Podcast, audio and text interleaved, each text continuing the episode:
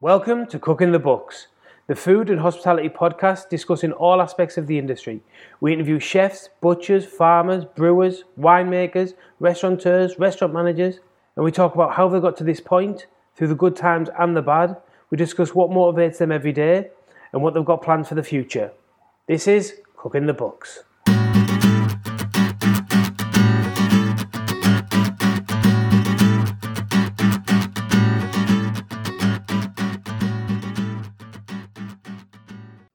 This week on Cooking the Books, we have Andrew Murch, head sommelier at Point Leo Estate in Mornington. Andrew started his career as a designer in London, but his love of food, wine, and socialising took him away from the job that he was very good at to follow his passion. We talk all things wine, and hopefully, we touch on a few points that might come in useful in the future for everyone.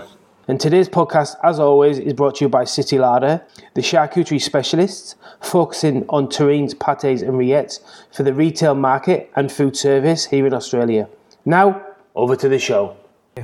Andrew, thanks very much for doing this. I re- honestly appreciate your time and you coming all the way down from Mornington. Uh, it's a, it'll be a, it's a pleasure to talk to you. No problems. Um, can you just tell us how you got into the wine industry? Because you're not uh, initially from that. Isn't your background, is it? No, so um, gosh, when would you like me to start? When it kind of all started. Yeah, happening? when you started getting, yeah, well, I guess well, yeah, you, you got the taste of it, let's say. Yeah. Okay. So um, okay, when did I get into the wine industry? It would have been when I moved um, from London over to um, Melbourne. yeah. I'd come here for a weekend and spent a bit of time with my cousin. We'd been out and about for a whole weekend and drinking on rooftop bars, and I just knew Melbourne was a place I wanted to live. So you were, you were in London at this time doing what? Uh, I was a designer. Yeah, So yeah, I was working as a production designer, building furniture, um, producing graphics, mostly for kind of experiential marketing, and yeah, so different to what I do now. Yeah. Um, And did you enjoy wine then, or? or, or yeah, I did. I, I didn't. I, I enjoyed it on maybe a little bit of a superficial level. Um, I lived in southeast London, and down the road from me was a wine shop I used to go to, um, and you know I spent a bit of time there um, buying wine, not really engaging much with what I was drinking, but enjoying wine. yeah. The social aspect. With, Yeah, yeah, that's what I've always loved. Yeah. I've always loved a drink. There's Yeah. no denying that. When I moved to Melbourne, I um, the the idea was to continue my design career, um, and in order to do that, you know, that wasn't going to happen instantly. So I got a job in a cafe on Chapel Street. I walked down Chapel Street. I saw a piece of paper in a window and went in. Didn't know what it was. Um, thought I could do that. And Like turns wait out- tables, make coffee, yeah, whatever. yeah, Not you know they wouldn't let me within a mile of the coffee machine, but um, you know I waited tables and I was awful. Um, no joke, I was so bad. But one day, um, I think because I was so bad, um, one of the managers there took me one side and said, you know, hospitality, you know, cafes, you, you know, you should do this and do that. And it started to fascinate me a bit, and I enjoyed it. It was the truth of it. I really enjoyed the work. I enjoyed the social aspect. The I was- interaction as well. Yeah. yeah. Yeah, because largely designing is sitting uh, in a room on your own. What is that like? I, hon- I it's funny you should say that. I, I drove by. Um, I went over the Yarra. You know, I love that part of the city where you go over the Yarra, um, up near Amy Park, and you see all the buildings. You know, when you look down the Yarra, and you see all the buildings, all the lit up. It was it was last Thursday. Yeah. And you know what? I've never, ever, ever been in an office. Never, ne- ne- never in my life. N- Like Yeah. office in a restaurant. Yeah. Office. I've never been in one of them like dividers. I've seen it on telly, Yeah. or in. I've never been in that environment. Yeah, what's it like in that environment? I'll be honest, neither have I. Like, I've Oh, never had a okay. real job. Yeah, okay. Um, you know, when I was um, coming through university or even before then, I went and did a work experience at an architect's office. and um, But usually, when I was designing, it was usually like in a workshop, maybe somewhere in East London okay. or at my house. Um, Quite quirky. Yeah, we, we yeah. Mm. did have a little studio down the road from where I lived, actually. Have you? So you've never been in one of them offices either? No. It's weird, isn't it? Yeah, yeah. I looked at it and it, it was like, fuck, I've never been in one of them. I wonder what it's like that that world. Like it, it's completely different world. Anyway, go on. Sorry, keep We'll- going. one day we'll find out. Yeah. we'll do a discharge. discharge. so, so you haven't do work experience. yeah. Hi, I'm Andrew. This is Rob. Um, so where was I? Yeah. So I, I this this cafe was um, Cafe Orange and had a great reputation back in the day. Um, wasn't much of a wine program there. I, I wasn't really engaged with the wine. I was more working during the day in the cafe. But one day, uh, the guy who did kind of run the wine program sat us all down and did a wine training, and he kind of explained to us that you didn't taste wine with your mouth and your tongue. You kind of tasted wine with your nose and with your sense of smell. And he drew a little map of a tongue and showed us kind of where you kind of um, experience sweetness and acidity and bitterness and tannins. And it fascinated me. I really, I really, it kind of just spoke to me somehow. I don't know why, but Yeah. I, I found it quite engaging.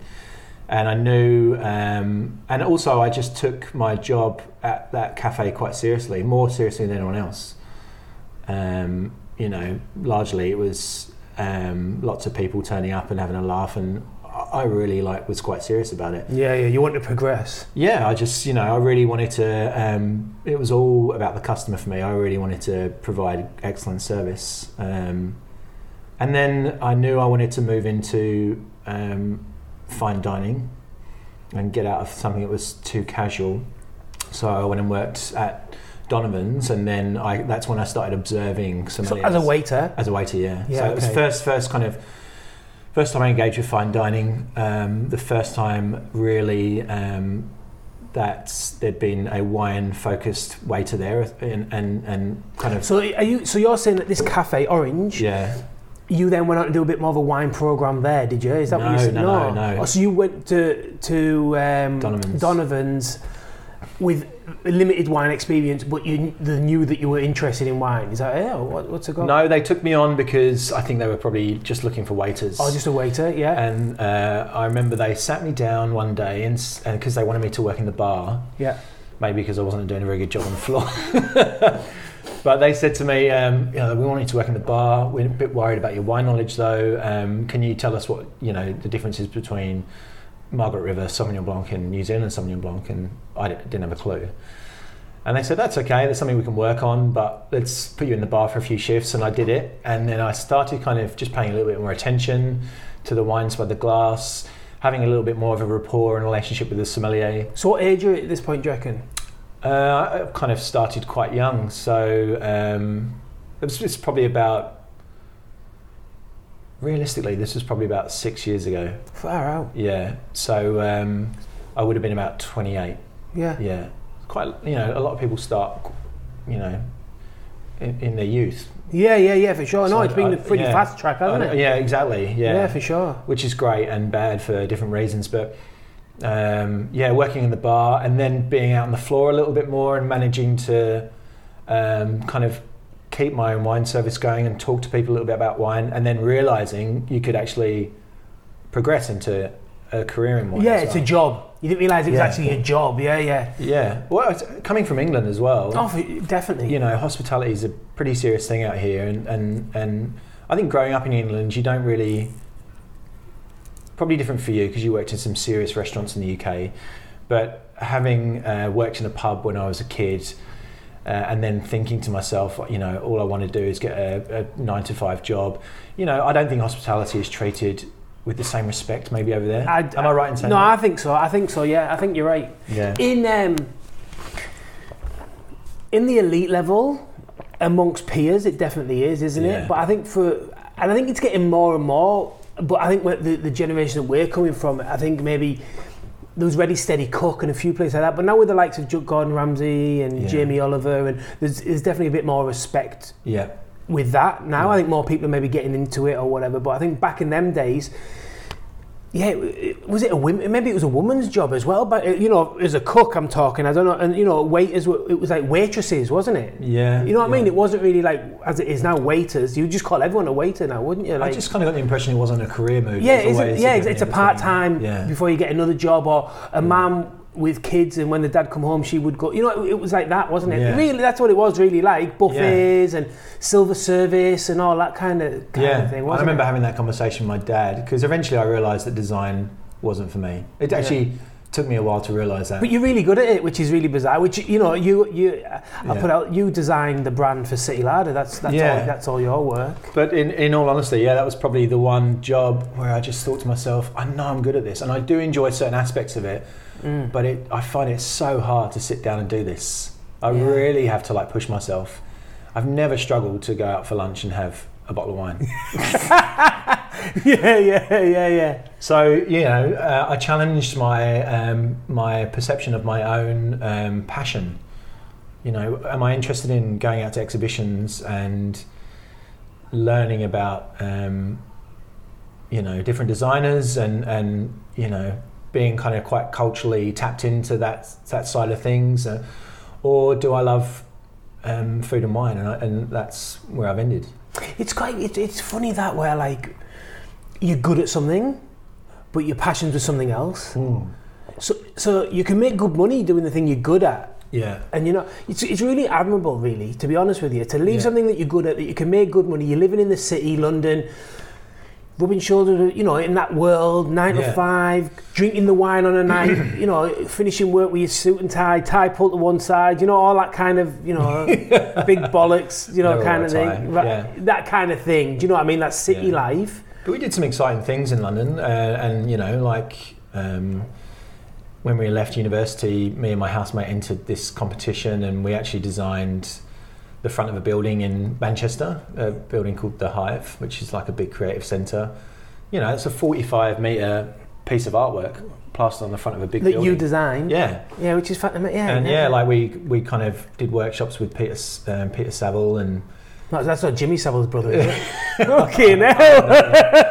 But yeah, we went to his studio and um, yeah, did loads of great stuff. Yeah. Loads of great stuff. But But even with all them great things, there was still something drawing you right to the. It just if it's in your blood, you're fucked. It's game over, you know. I think I had changed while I was designing, and I think I became a lot more insular and inward, and it wasn't healthy. It's not a healthy thing for me to do is to sit in, in a studio and just work on a computer for maybe 16 hours a day drink Yeah. 100 cups of tea i'm much better being on my feet Yeah, getting amongst it. and yeah, getting in there and chatting to people and, and, and you know providing a different kind of experience. It's still Yeah. ex- it's still an experiential uh, job. Definitely. Um, it might be less creative, and that was the one thing I, I found hard to let go of. I, I wanted to kind of keep that creativity up, but um, yeah, you you got to follow your heart, and, Yeah. and that's where my heart kind of is. I think.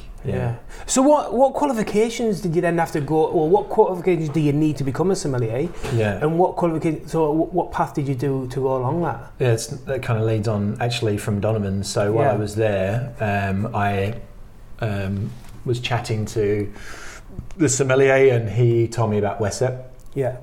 which um, I know you've discussed with Beck, With Oh, Beck, on your yeah. other podcast. Yeah, yeah. Um, I've but- done Wesset. Yeah, good. Yeah. Yeah, Only level. one- I think I just did level one, if I'm totally honest. I probably did, if it's got a test I involved. had you down as a master sommelier. well, a couple of the girls from work have just done it because they're running it down in Mornington now. Yeah, it's great.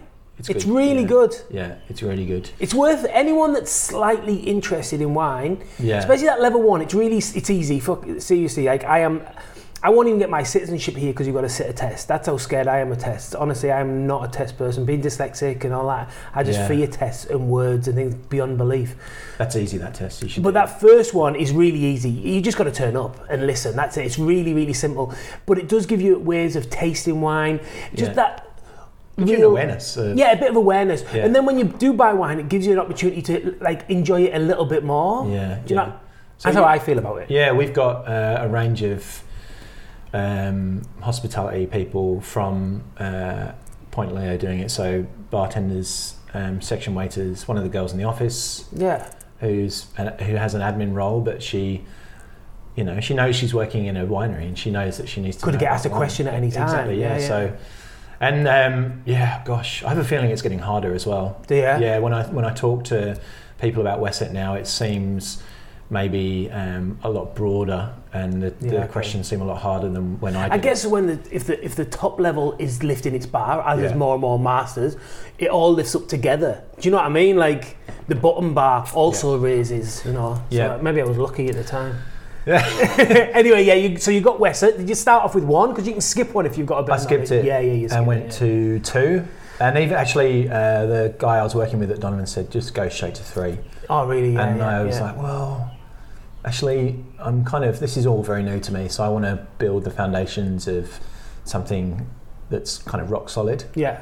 So I did two, uh, and then that was it. You know, like I was I was sold. Yeah. Um, three. a- Actually, uh, you know, I have to say that Kevin Donovan paid for half of those courses for me. Yeah, that's amazing. That's, amazing. That's incredible. Yeah. You know, to think that people do that and take it quite seriously. Um, you know, they're committed, to, and, and, you know, it's worth committed it. to the staff, aren't they? Yeah. Shows commitment to the staff and commitment to the restaurants. and the industry as well. They, Yeah, want- the they want you to progress. Yeah, yeah, exactly. But eventually, I, I kind of, I guess, I outgrew the building because, and this is one thing um, at, at Donovan's, they had the som there would work um, Tuesday through to Saturday. So Sunday, there was never a, a som there.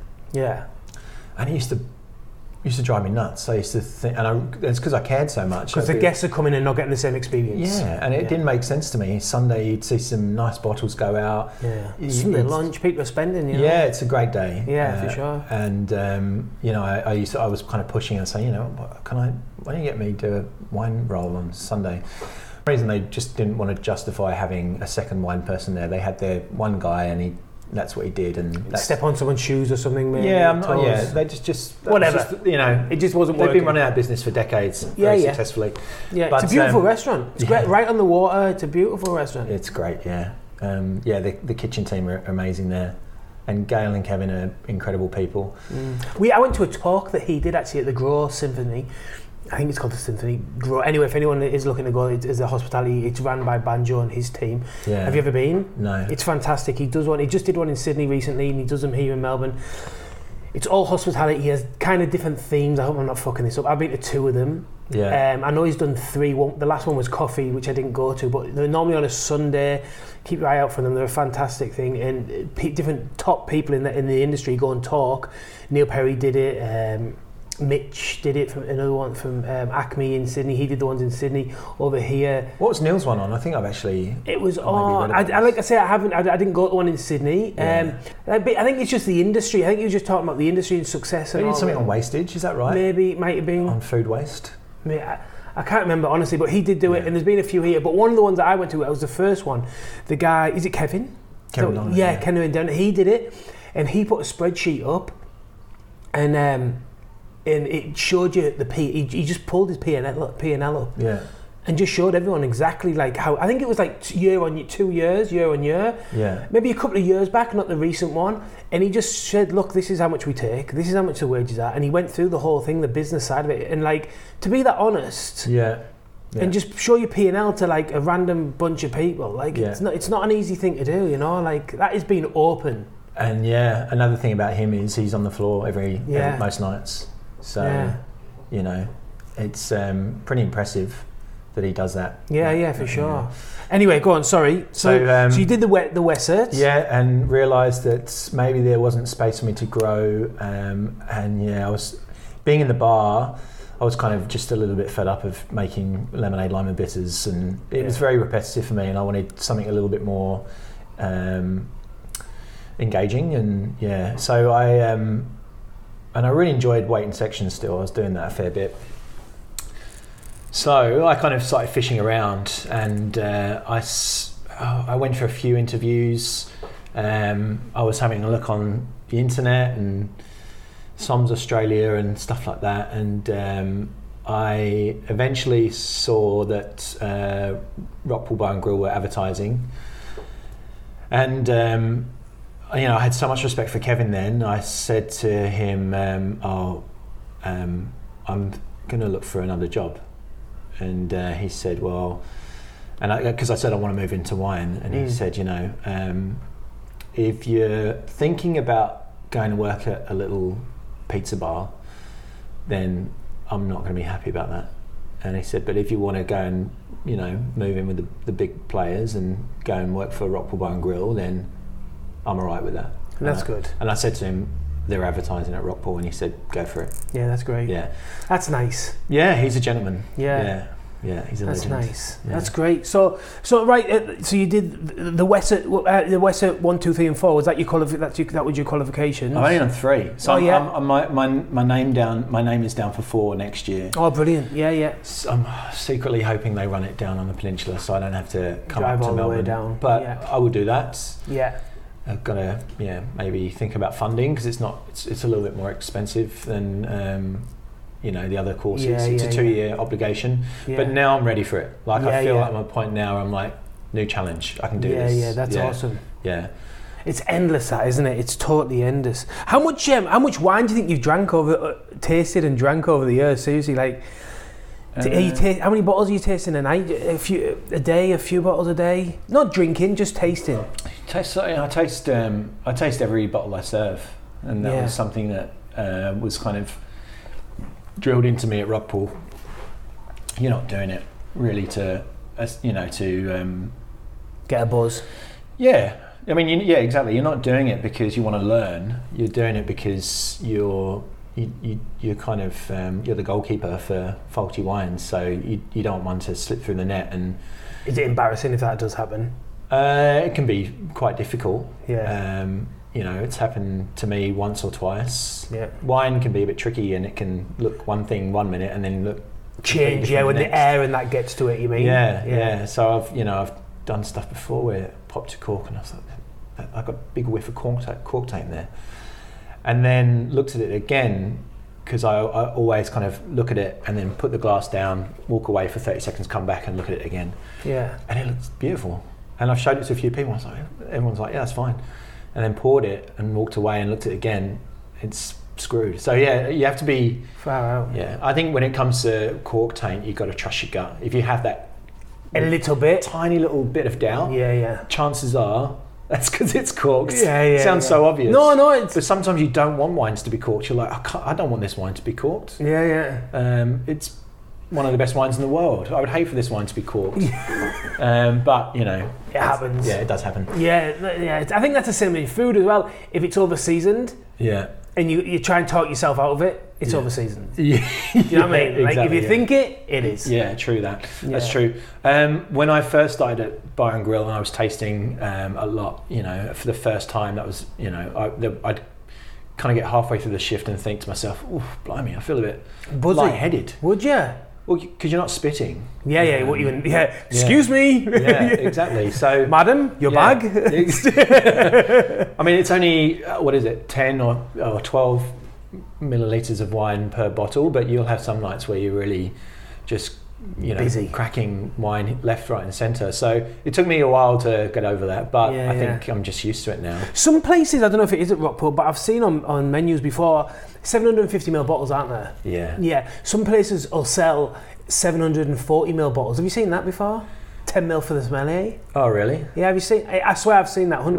Right, okay. So on the wine list, it'll be like bottle of whatever, 740 mils. So, Yeah. so you because if you're getting charged for 750 mils, but the sommelier's take it, tasting 10 mils of it, Yeah. well then it, you're not getting your full amount. Yeah, yeah. It's yeah, it's a it's an interesting way of thinking about it. It's a very um, mathematical way of thinking about it. It's not not as romantic, I suppose. You know, you, you, you, you pour that little taste for the guest still, Yeah. but not for him to assess the wine and make sure it's not corked. That's your job. You're a som. You're, you're Yeah, yeah. employed on the floor. Uh, you know. I hate that. I hate that thing. yeah. I just say pour it, just pour it. Like, have you checked it? yeah. Just pour it. I'm- Exactly. Yeah. it just puts too much I think this is one of the things about wine. I love wine and I love the whole and I, and I love restaurants and I love that whole the, the, the getting dressed up. I like it all. But that side of things can be quite intimidating for someone that isn't, you know, if you're on a table of six with somebody, this happened to me, this is a true story. Me, Beck, and a friend of mine, Abby, and his wife went out for dinner, uh, went out for lunch. When I was young, I was only like early 20s, can't remember what I was. And I didn't know the first, you know, early 20s drinking wine, I didn't know what the fuck I was doing. Really, honestly, I didn't. And we ordered this bottle of wine, and the, you know, Abby said, Oh, you choose. I'm like, fuck, hell. I haven't got a clue what I'm doing. So I just chose a wine that I recognised. It was a bottle, I think it was Sancerre or something along those, you know, it was back, back in there, or shout, whatever it was, I can't remember what it was. Anyway, I, the, the sommelier mustn't have tasted it, or there wasn't, he put, poured it, it did that whole thing. I never, I said it was fine, and the bottle was corked. And Yeah. I didn't know. Yeah. Then there was this like really embarrassing bit where the Abby was like, "This is corked," Hmm. and then they're like, "Well, you said it was all right," you know. And then I felt like a total twat. Do you know what I Yeah. mean? So I like to like, That's why we taste the wine. Yeah, that's it, exactly. Yeah, and I've had people look at me as if to say, "He's drinking my wine," and you know that that couldn't be further from the truth. I'm not drinking it because I'm an alcoholic. Believe it yeah. or not, I'm, I'm assessing it. uh, Yeah. because you know I want to make sure that bottle is exactly as the winemaker intended it to be, um, and bounce anything that's not good enough essentially. Yeah, you're the, you're the Yeah. gatekeeper, aren't you? Exactly. Yeah. yeah. W- Would you ever think about, you know, when you are pouring wine and you read a table, young guy, f- you know, whatever, whatever it might be, and he's ordered the wine, you can see he's got a bit of pressure on him or whatever. Would you ever say, do you want to taste it or do you want me just to pour it? Because people have said that to me. I do all the time. Do you want me just to Um, pour it? Yeah, I, That's I, awesome. yeah. That's I, I think that's great, honestly. I think wine. I think in general, yeah, wine. So wine service is becoming a little bit more casual yeah, I think it for, needs for the to- right reasons. Yeah, definitely, It's not 100%. so stuffy, and you know, at Rockpool it was all like stand up straight, and you know, in your waistcoat, and you know, you have to be very courteous to the guests. And now um, I find, and I think from working probably at the Stoke House, that you can build a little bit more of a rapport if you're maybe a little bit more casual. You still, Yeah. you still. Um, you're still systematic and you're still very professional, Mm. but you talk about wine from the heart a little bit more. And you know, if it's a group of lads having lunch, you just say, "I've ass- you know I've, had, I've assessed the wine. It's looking great. Are you happy if I just top everyone up?" Definitely, that's the goal. Yeah. Yeah, So yeah. read your table, I suppose. Yeah, read the table exactly because Yeah. that pressure sometimes is ju- it, it's not it's not enjoyable whatsoever. It's a Um, little bit. Yeah. You- plus, you know, you don't want to have to have a taste. If you're just drinking the same wine over and over again, it's just a little bit of a unnecessary ritual. Yeah, exactly. Yeah. No, I agree. What's your favourite varietal? We're talking about wine. Yeah, yeah, yeah. um, I think um, probably like most prof- sommeliers, I, I, I do have um, a real soft spot for Chardonnay and Pinot Noir. Yeah, Chardonnay me is twelve. It's just fucking- Yeah. And actually, it's quite a neutral grape, but um, I think I just love the texture and the richness that it Yeah. can provide. yeah, yeah, for Um, sure. And, um, you know, the ability to really reflect where it's grown, I think that's quite unique. to So Chardonnay. Chardonnay is good at doing that, is it? Yeah. Yeah, I think because of the neutrality, Chardonnay from. Or um, takes on the flavour of the area. Yeah, exactly. Yeah. So that's great. Um, And Pinot Noir. Pinot Noir, yeah, Yeah. yeah. Ex- it can you know exactly the same thing. I, I, you know, it's almost the opposite of Chardonnay in a sense. It's not Yeah. kind of big and I'm just Rich slowly getting into that a little bit more. Yeah. I was always more like Tempranillo, Yep. Chardonnay, um, sorry, Shiraz, a bit more heavier. I think I'm telling. And there's a mix, isn't there? What is it? Is it the, c- when there's three together? Tempranillo, what is it? Uh, Grenache a and GSM. G- yeah. yeah. I used to like all that, but now slowly I'm getting a bit more. Yeah, I, th- I think that's uh, again like a bit of a drinking trend. People are moving away from not GSMs, but like I love that GSMs. They're beautiful. They Which are. is what, what what's GSMs explain? Grenache, uh, Mourvedre, and um, Shiraz. Shiraz, yeah. Yeah. Which is a blend of all three, isn't it? Yeah, yeah. Yeah, it's beautiful. I love that. Yeah, um, yeah. g- I- I've got a bit of a soft spot for Grenache. I love Grenache. Yeah. Um, what else? I love champagne. D- Yeah. Fuck. Yeah, Me too. I'm pretty, I'm pretty, pretty traditional and conservative. I think in my tastes. I love champagne. I love Riesling, and um, Yeah, reason. I think some of the best wines I've ever drunk or ever looked at have been um, made from Cabernet Sauvignon as well. It's not a particularly trendy thing to say. Cav Sav. Cab Sav.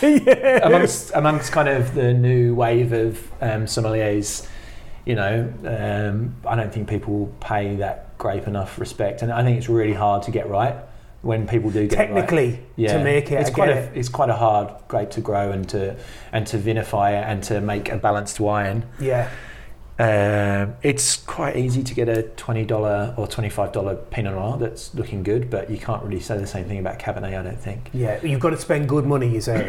Yeah, yeah, okay. but when it's good, it's incredible. I Yeah. think. Yeah. What what would you? What is wine? What is it? obviously, it's grape Yeah, juice. yeah, it's an and what interesting question. and what's the, like, the obviously it has to go through a process. And what is that process? Uh, essentially, um, you know, there's a whole process that goes on um, in the vineyard every year. So every year there's a harvest. Um, it starts with a, a grapevine kind of flowering and kind of it finishes eventually around about 100 days later with the grapes ripening and um, their sugars uh, a- and their acid all kind of getting to a point where you can pick it and make some pretty decent wine out of it. by fermenting it, right? Is it, Yeah, yeah, yeah, yeah essentially. So um, you pick it, um, essentially, you extract uh, the grape juice. By you know old-fashioned times, like when you used to stand on it with your no shoes on. It's a Yeah. bit more- but that still happens in some places, right? I've, I did that uh, last year. Yeah. Um, yeah, you With know. your athlete's foot, you know, it's all good. It's a very good way. Uh, what's what's it called when you rub that kind of sandy stuff into your skin? E- oh, Exfoliation. exfoliation. it, it actually, you know, it does yeah, a lot of acidity in there, weren't there? feel and that? pretty good. Yeah, yeah. Yeah.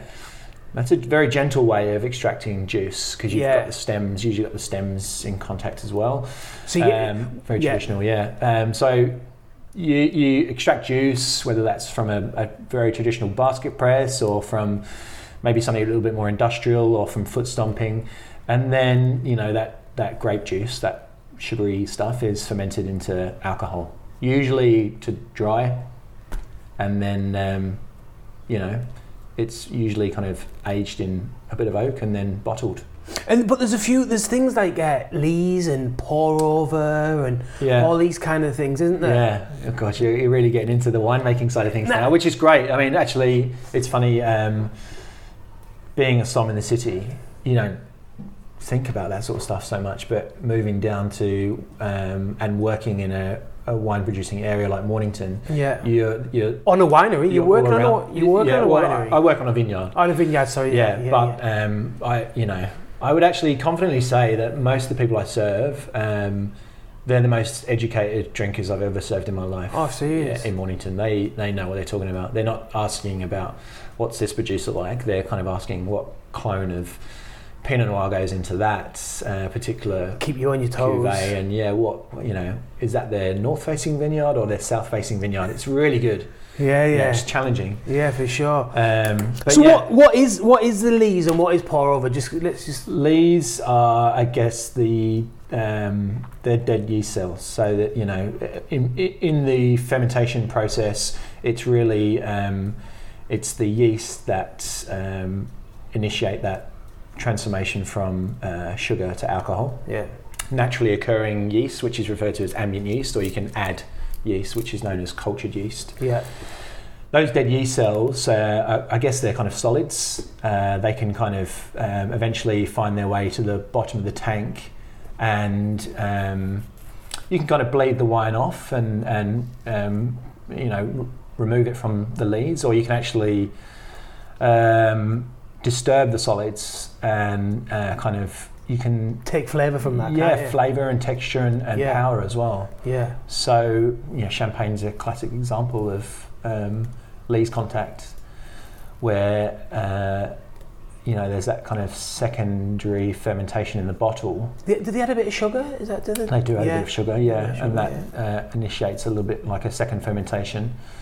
But the the um, the lees are kind of regularly disturbed by um, kind of twisting the bottle. Moving, yeah, it's in like a machine, isn't it? They Like- do that now, yeah. Yeah. But if you go to like, I mean, you can still go to wineries. Um, go down to Queeley at, in uh, Balnarring, and Yeah. they still do that riddling by hand. Oh, nice. Watch people do it on a YouTube clip. It's they're pretty cool. Yeah, yeah, you know, it's labour Riddling. Riddling, yeah. yeah. okay. So it's just twisting the bottle, um, I guess, maybe 45 degrees. yeah, And that will disturb uh, those dead cells, and then eventually they'll kind of make their way down to the neck of the bottle, Yeah. and then they freeze that, disgorge it, and um, pop a cork in, and there Jobs are you are. good. You've got your you've got your, fizzy. your your wine, yeah. Which is like the, g- it's just a gas, isn't it? It just creates a natural, like i- in bread or whatever else. I guess. Yeah, it's so the a- wine just absorbs. Um, Yeah. yeah, absorbs gas. But that's uh, Lee's um, can build uh, um, texture and can add flavour, um, and it can add a bit of power to wine as well. Okay. Yeah, And um, what about botrytis? You hear about botrytis? yeah. What's Um, botrytis? It's a type of rot. Um, it's um, known as noble rot. Botrytis cinera is the technical name. It sounds gross, doesn't it? I explain noble rot or botrytis to customers, and it's kind of a funny thing to talk It's about. beautiful. rot. How- Yeah, it's- I, I terrible love stuff. it. I love it uh, in the wines that are It only occurs in very special conditions, so you need moist. you need and- moisture, in the moisture air, yeah. but you also need warmth and sunshine in the afternoons to create the bacteria, isn't it? well, I think it's if you don't have that, you've but you've basically just got moisture, continuous moisture, which will eventually lead to bad rot, Yeah. known as kind of grey rot. Yeah. But botrytis, um, it- like I said, is, is kind of a balance of certain weather conditions. You know, regions like Saturn. Um, Yeah. You know. It's it's dessert wine, isn't it? yeah. Is yeah. it predom- It's always predom- dessert wine. No, is you, it? Oh, you can you can have botrytis in um, table wine. It's never Okay. it's never desirable, right. Okay. but effectively, you know, the, the rot eventually will puncture the skin, evaporate water, and leave behind basically um, sugar and kind of fruit acid, yeah. and then um, you know that it's kind of yeah lovely kind of golden nectar. It's very labor intensive as well. You know, like I've read a little bit about um, Chateau Yquem and how they have pickers every year who can smell the difference between grey rot and botrytis. Far out. Because to look at, you can't tell the difference that much. It's just a kind of mildew Yeah. growing on the outside of the grape, where they know by smell which one's the good rot and which one's the bad rot. But also, it occurs at various parts of the vineyard at different times Yeah. Yeah. where you're going through the vineyard in trees or, or passes and picking not only individual grape, uh, individual bunches, but actual individual grapes as well. Bloody hell. Um, and I've heard as well, there's there's wasps as well. You- Like you've got the Oh, because they're into that sugary stuff as well. They Yeah. want it. They want a bit of that as well. So God, yeah, I mean that's labour intensive. That's why those mon- that's why those wines are very expensive. And they're beautiful. They're And- gorgeous. yeah, I really- Botrytis creates um, wonderful texture. Yeah, like, it's quite thick, isn't it? It- it- Yeah, like, would thick you and say- luscious. and Yeah, it yeah. also imparts very interesting flavours. Um, quite bright, like not flavour bright. The the the quite gold. The drinks are quite uh, like a rich colour, right? Yep, um, and uh, they tend to work on thin-skinned varieties like Semillon and Riesling. Um, but yeah, they impart a really cool um, marmalade, Yeah. kind of almost like a bitter marmalade flavour in wine. I think I had a, a, a fuck it. I think I did. I'm not 100 sure, but I'm, I'm pretty sure I did. Uh, I, I think it's a classic combination. I had a foie gras dish at the Square with a friend of mine called Tom Anglesey, who's a chef at uh, the Laughing Heart in London, and. Um, me and him went for lunch at the square in London when it was just back in the day. I don't think it's there anymore now. And um, we had the tasting menu and the matching wines, and there was a, uh uh botrytis wine. What's the, what's the most famous one? Um, Sauternes. Sauternes served with the foie gras there. Yeah. It was just, honestly, it was fucking unbelievable. Yeah, and for all the sugar in those wines, they are intensely savoury. Yeah. So um, yeah, I, I remember serving an, a really old um, Chateau Yquem at Rockpool um, for a, uh, a lunch one day, and they started off with a bottle of um, like 37 Yquem, and um, they're incredible wines. They're so Yeah. long lived. Um, uh, but I think in France traditionally that's how you enjoy um, Sauterne as an aperitif. oh, really? Yeah, I mean, especially aged Saturn, they take on um, quite almost fungal characters. You know, white mushroom. Yeah, um, yeah. And um, you know, um, the yeah, they're kind of enjoyed at, with foie gras or with Yeah. maybe something as an entree. Yeah. Yeah, they're beautiful. They're beautiful. What, um, and just, Heston did a dish called Botrytis. I don't know if you did you know that? He did a dessert. Well, maybe not him, but one of the team did a dessert called Botrytis. It's- Yeah. Right. Which is, have you seen it? No, run me through You it. should. Oh, I had it when I was at, when I, when when he was here. It's like uh, it's incredibly sweet. Yeah. Um, I couldn't really honestly tell you what the ins and outs of it, Yeah. but it's set up like a bunch of grapes and there's like loads of balls and loads of texture. It's quite, it's be- and it tastes quite sweet and wine. It's beautiful. Yeah. I, I okay. don't want to fuck it up, but, but it's, have a look at it. It's it's, it's amazing, and I have had it, but yeah. Yeah. By the, you know the problem is you go to these places, you have matching wines. By the time, dessert. by the time you dessert, I'm fucking sozzled. You know what I mean? I, re- I know it's there, but can you, I can't really tell you much about it. But yeah, We- um, we do botrytis on the wine match at Laura, and yeah, we match it with blue cheese. yeah, blue cheese. Yeah, yeah, So Yeah. you know that's intensely salty and yeah. like a really lovely, luscious honeyed wine. Just because they're the exact opposites, they just balance Go each together. Other. Yeah.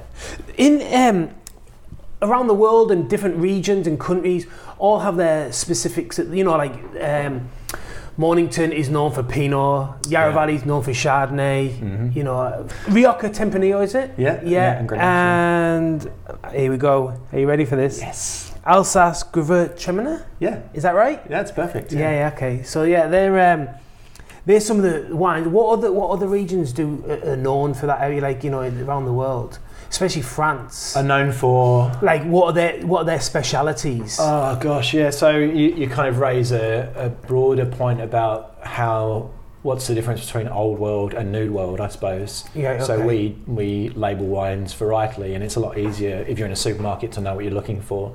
Whereas um, you go to France and um, their wines are labelled by where they're grown. so you're meant to know this, aren't you? Like like um, Yeah. Burgundy, for instance. Yeah, yeah, Yeah. and I, yeah, exactly. And you know, I've heard you talk about red wh- and white Burgundy. Yeah, yeah, and yeah. how that's a bit confusing. Tripped me out for years, Yeah, honestly. yeah, and it and you know that is confusing for if you don't know a lot about wine. It's really intimidating. Yeah.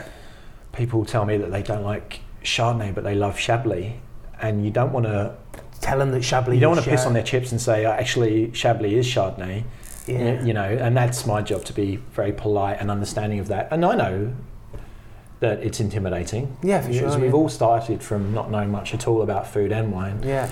But um, yeah, so um, you know, for example, if you go to um, Burgundy, uh, you're not really going to drink anything apart from Chardonnay and Pinot Noir. Yeah. That's that's that's Do Burgundy. you think in the restaurants and that that's all they'll have as well, right? Do you know what I mean? Do you think? yeah, They'll I- just have a lot of the wine from their region. completely. Yeah. Yeah. the French are very loyal like that. Yeah. I Um, quite like that. Yeah, I do too. You know, um, there's not many places in the world that are like that. I think if you go to France and probably dine um, in a little cafe or something, you're probably drinking a local wine and enjoying a local cheese. Yeah, And yeah. that's that's cool. I Definitely, think. 100%. Yeah. Yeah. So yeah, getting back to your question, you know, Yeah. you know the the using France as an example again. Um, very rarely would you find um, wines labelled as Sauvignon Blanc, but you will find Sancerre and Puy-Fumé, and and they're the appellations that make um, terrific expressions of Sauvignon Blanc. You want Is that the Loire? Yeah, Loire. Oh! Where's come it, on. where's it one, baby? Come on, come on. Yeah. Something bank. Is it something bank? I'm like, Oh, you've let me down now. fuck. Yeah, but I think you're. Twat. I think you're probably referring to Bordeaux. Oh, I'm left, out. ba- left bank. Ah, yeah. Wow. But But they also make Sauvignon Blanc. oh, they're there. So that So, you, so well, you were I right. take half a point. yeah, yeah, yeah. yeah, so That's, what, um, that's probably the only. Because to be fair, Sancerre and we call it Puy Fumi. yeah, Puy Fumi. yeah, They were pretty big back in the day when I was Yeah. when I was younger. Like, gotcha.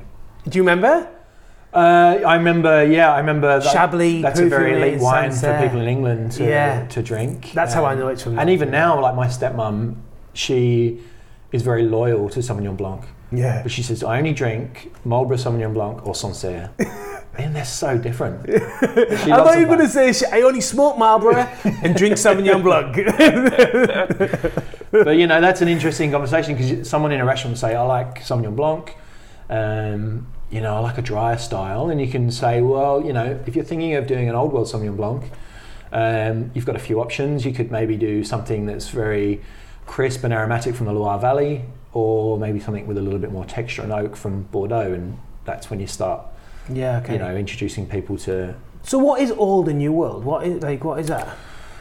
Uh, so I guess old world wine uh, is it's largely I guess European wine.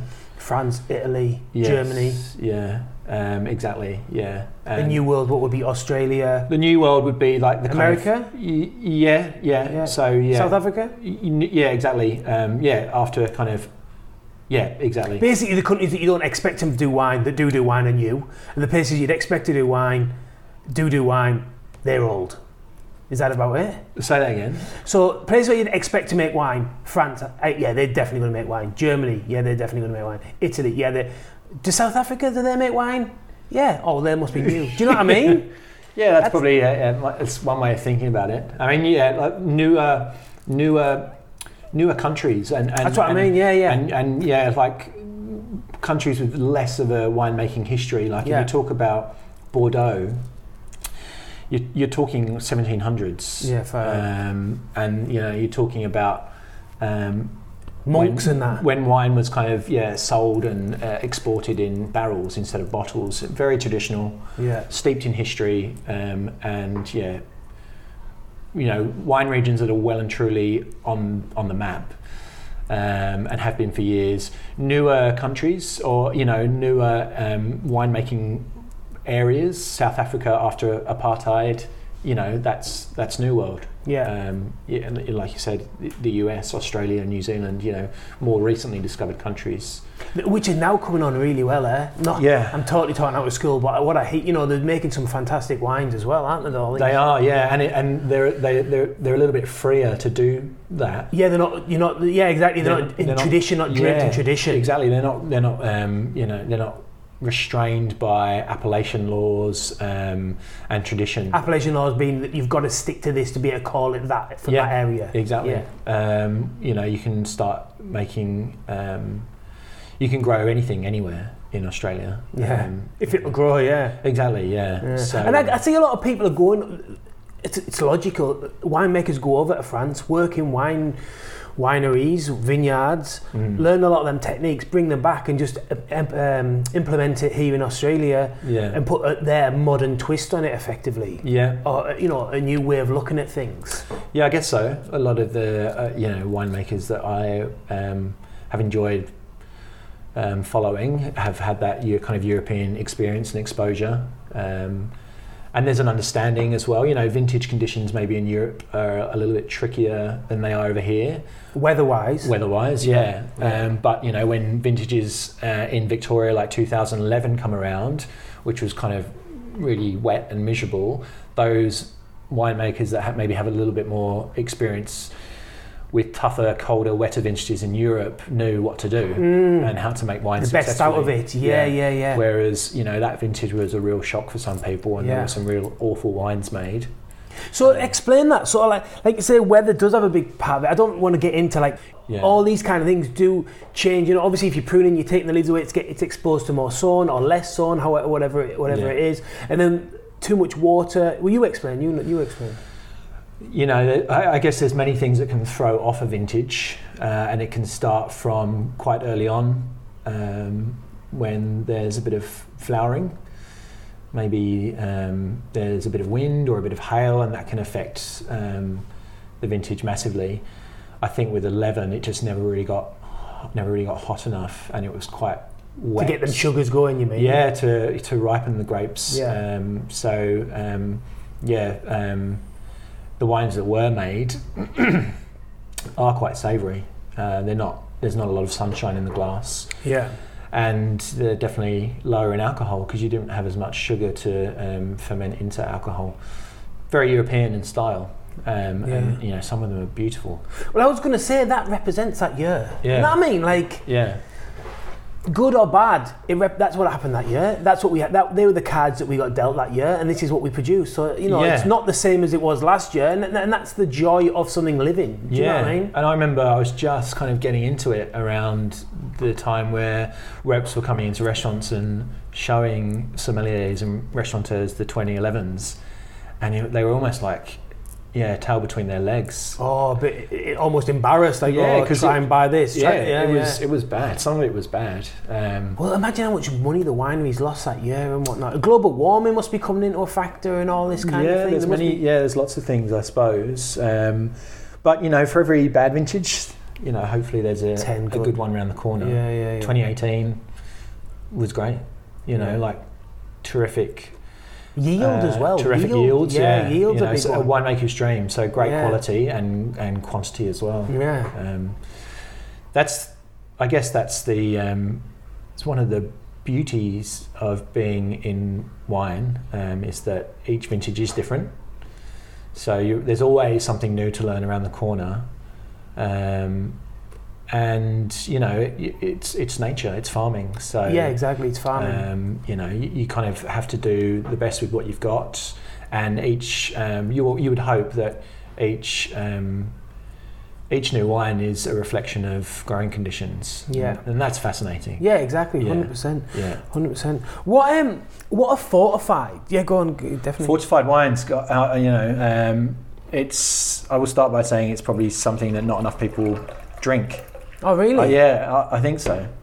Um, What is a fort? A port? A port is, is It's that, a wi- yeah, it's it's a wine uh, that has essentially been fortified with a uh, and like a neutral grape spirit, and um, so it's kind of higher in alcohol.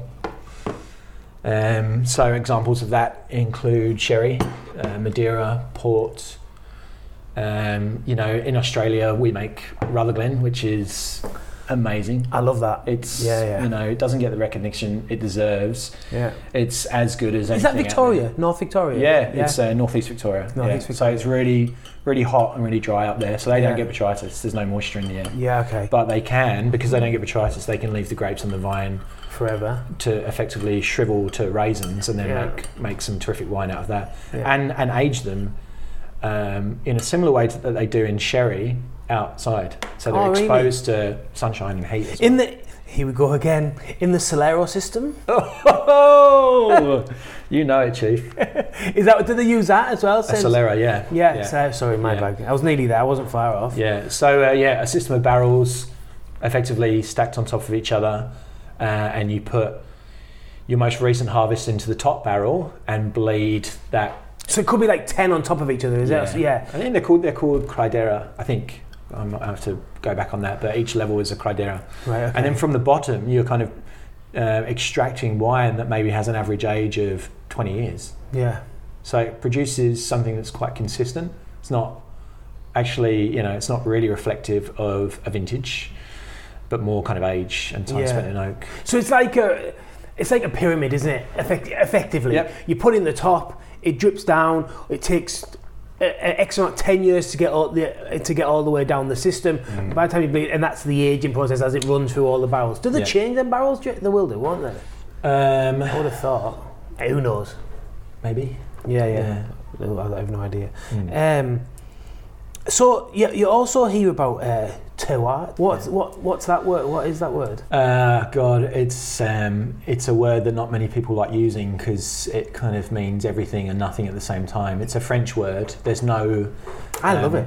You love the word? I love the word. yeah, I, I do. I find it useful. Mm. Um, I like the meaning of it as well. Like Yeah, it, it refers to um, th- yeah. There's li- literally no English uh, Translation, word or is it? Yeah, translation, so yeah. we use the French word terroir, and it's a word that can be used to describe, I guess, unique growing conditions.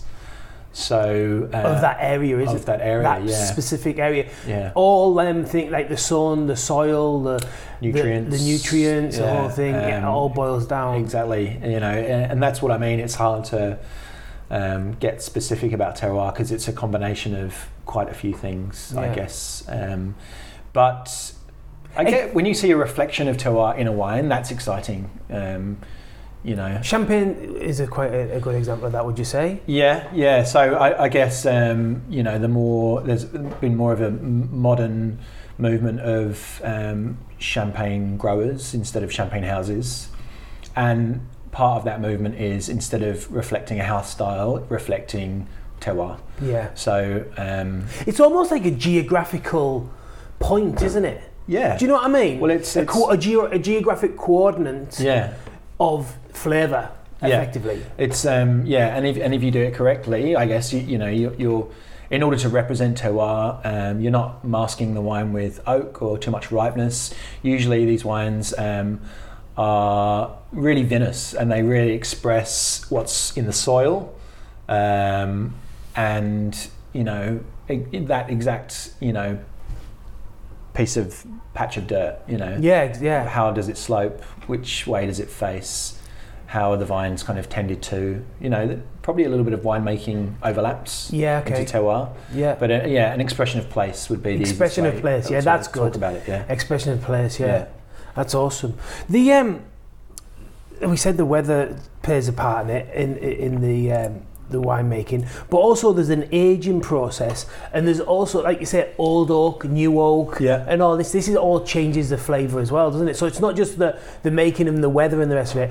The actual the way you store it, how long you store it, what you store it in. Is it stainless steel? Is it oak? Is it new oak? Is Yeah. it whatever else? That, you know, that's probably about the limit as my knowledge goes. To be totally honest, but so, I've seen them burnt barrels. Is that bur- is that one as well? oh. Or is that Yeah, whiskey? well- that might be fucking whiskey. Actually. No, all barrels are toasted. so, Toasted, sorry, yeah, When you yeah. see them being made, um, I think probably made to order. I would imagine that you can request like a medium toast or a, uh, you know, like a heavy toast. Yeah. Um, and I guess you know, toasting the barrel you know, a, a slightly a, a barrel that's been toasted to a greater degree would probably impart a little bit more toasty flavour onto the wine. um, Yeah. especially if it's an you know it's a new barrel. It's a new barrel, obviously. So new oak imparts more flavour than old oak. Yeah, because it's already been extracted, isn't it? Yeah, so um, you know, a lot of um, producers um, will probably again maybe age their top wines in new oak because the fruit can kind of absorb the oak a little bit better. The, you know, the fruit maybe is of a higher quality. Uh, that's not always the case. I know Mac Forbes ages his entry level wine in new oak because he doesn't like the flavour of new oak. So in his top wines, he uses old oak. Oh, really? But in order to so a get- little bit su- more subtle. Yeah. So in order to but in order to get that second and third year oak, he has to buy new oak, obviously. So he just pops that into his entry level one. Yeah, yeah, yeah. Um, so yeah, producer. It depends on producer, but I love that. Just a quick, we'll get back onto this, but Yeah. while you're talking about producers, I love that about. Um, I think that's one of the keys about a sommelier and what I really like. And it's the same in my- my view of like second degree cuts, pork belly, lamb shoulder, whatever, all these se- secondary cuts with wine. I like good winemakers, third batch or, you know, not their elite one, but their, Yeah. you know, not their entry level. Let's see, yeah, entry level. Yeah. I like it when a good producer has an entry level. That's the wine I like to drink. Yeah. Honestly, I know it might sound daft or whatever. It's a good price, value for money. It's had good eyes on it. yeah, And it, you know, it doesn't need to be that elite stuff. For me personally, I, I like that kind of, you know, between thirty to hundred dollars kind of mark. yeah, That's where I, that's where I sit. I agree. I mean, if I had millions of dollars, I'm not saying I wouldn't buy, you know, lots of expensive bottles, but Yeah. um, there's a lot of satisfaction to be had in recommending a sixty dollar bottle of wine to someone and them turning around and going, that was, "That's great." Yeah. And- Sixty dollar ba- bottle of wine that you're happy with. Yeah, I don't want to be drinking wine thinking about the cost. Personally, do you know what I mean? If I spend three hundred dollars on a bottle of wine, I'm fucking, I'm thinking this better be freaking good. Do you know what Yeah, I mean? That's what I'm yeah. thinking. But I like that thing of where, where a sommelier says, "Oh, this guy, you know, is out in Germany. He used to train for this guy. He's got an elite wine that is two hundred odd dollars, but he's Yeah. got an entry level at sixty-five or eighty. Or, I'm like, fuck yeah, give me that. I'm, I'm definitely keen for that. Do you know Yeah, what I mean? Like, yeah, I you've know got the restaurant and you've got a top quality chef cooking foie gras, like it's foie gras. You're gonna have a great time. But the same top quality chef is braising pork belly, and I'm more interested in that than I am the foie gras. Do you know? Yeah. Do you see what I'm saying? yeah, absolutely. Yeah, and you know, I, I, there's not many wine making uh, domains or houses or producers that just produce an elite wine. They always have a second wine, Yeah. and it's To get rid of that fruit in it, to get rid of the fruit that doesn't quite make, is it? just to make money. You know, like yeah, I mean, yeah, exa- yeah, yeah, you yeah. have to release.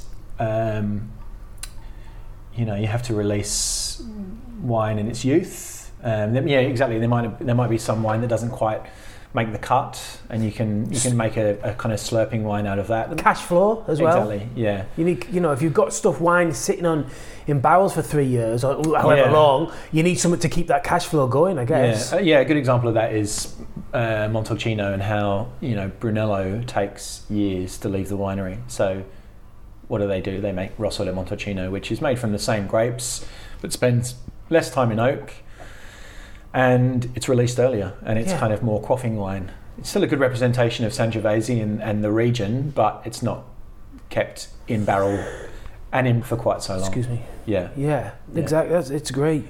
But I agree. Yeah, there's there's um, finding those um, cheaper bottles that are just the good thing about them as well is you crack them and they're just they're great. You, you're in them and they're delicious. Yeah, yeah. You've never you don't you don't have to think about oh maybe that's not quite ready yet. Yeah, yeah, yeah. to yeah. drink. Yeah. It's ready to go.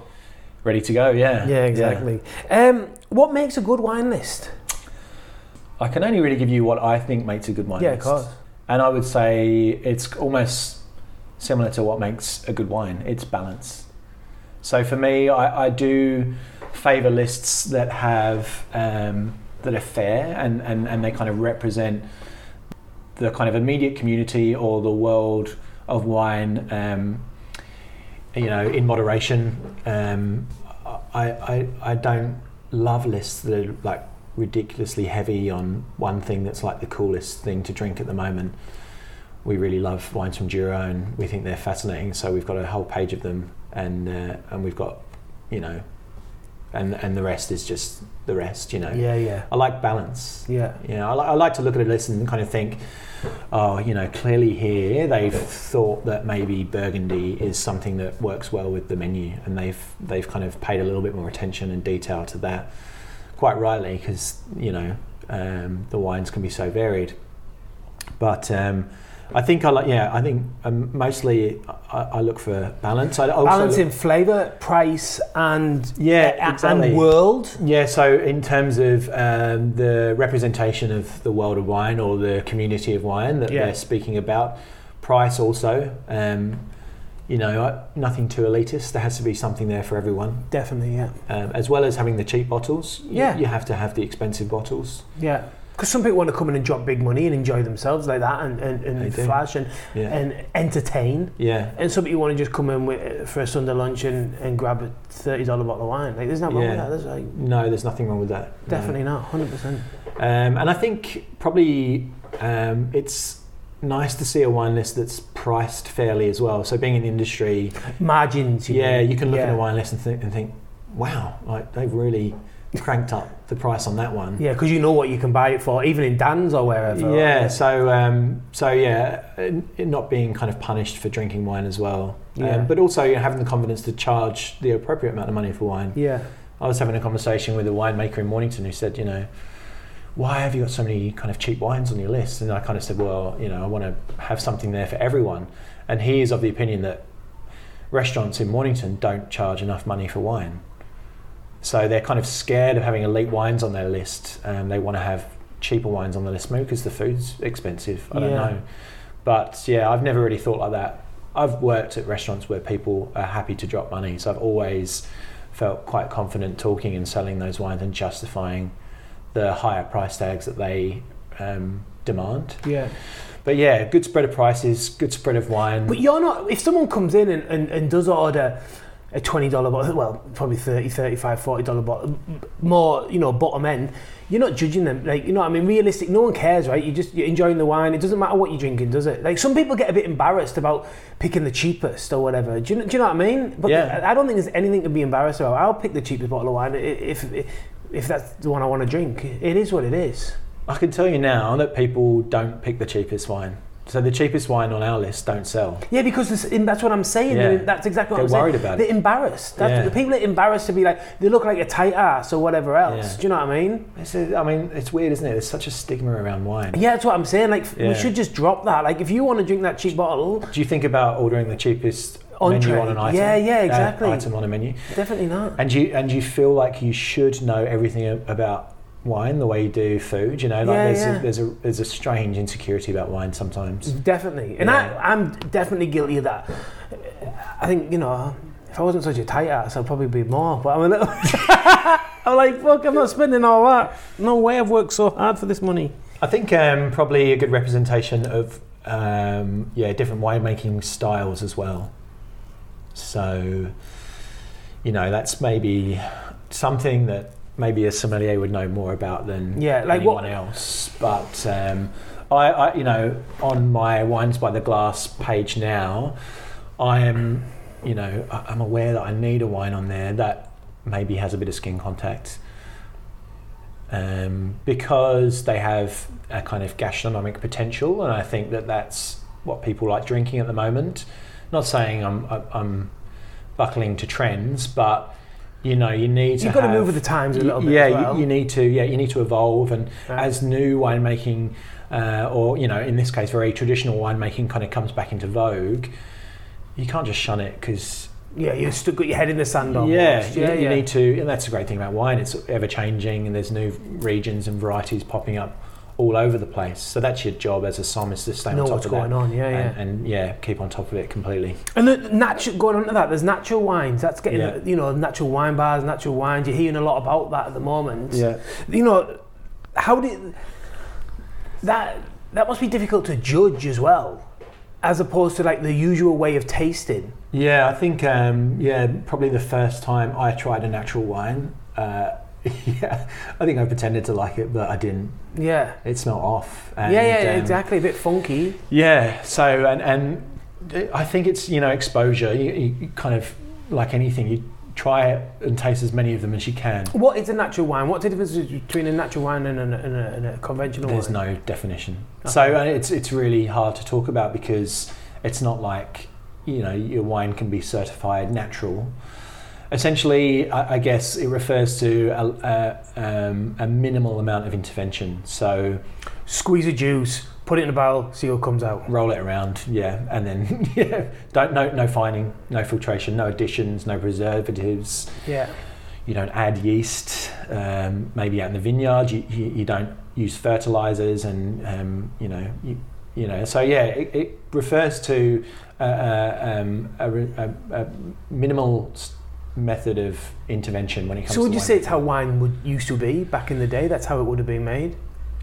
Yeah, I guess so. Um, the trouble is, uh, yeah, maybe there are certain elements of um, natural wine I think that do come um, from very traditional ways of maybe vinifying or aging wine.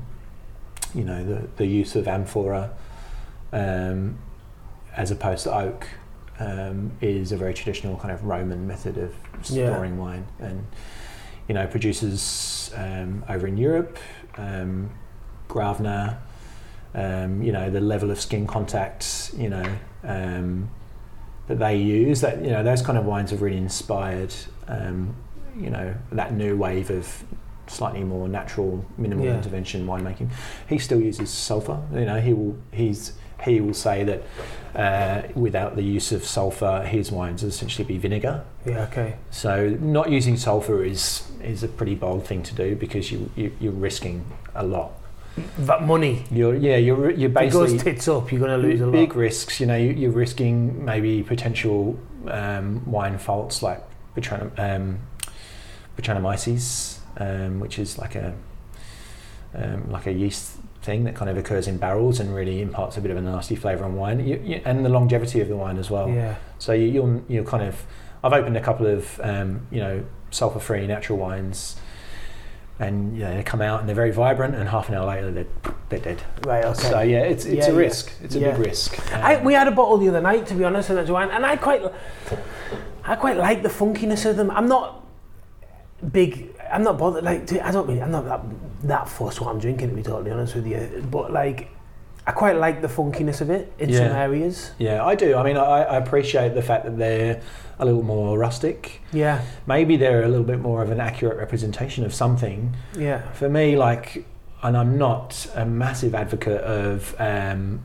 the natural wine movement, like a lot of um, kind of younger sons are. Uh, Not younger, but whatever. It's, I'm, I'm not trying to be cool and funky and, and hip and, you know, just exclusively sell natural wines because they're Yeah. the most interesting thing.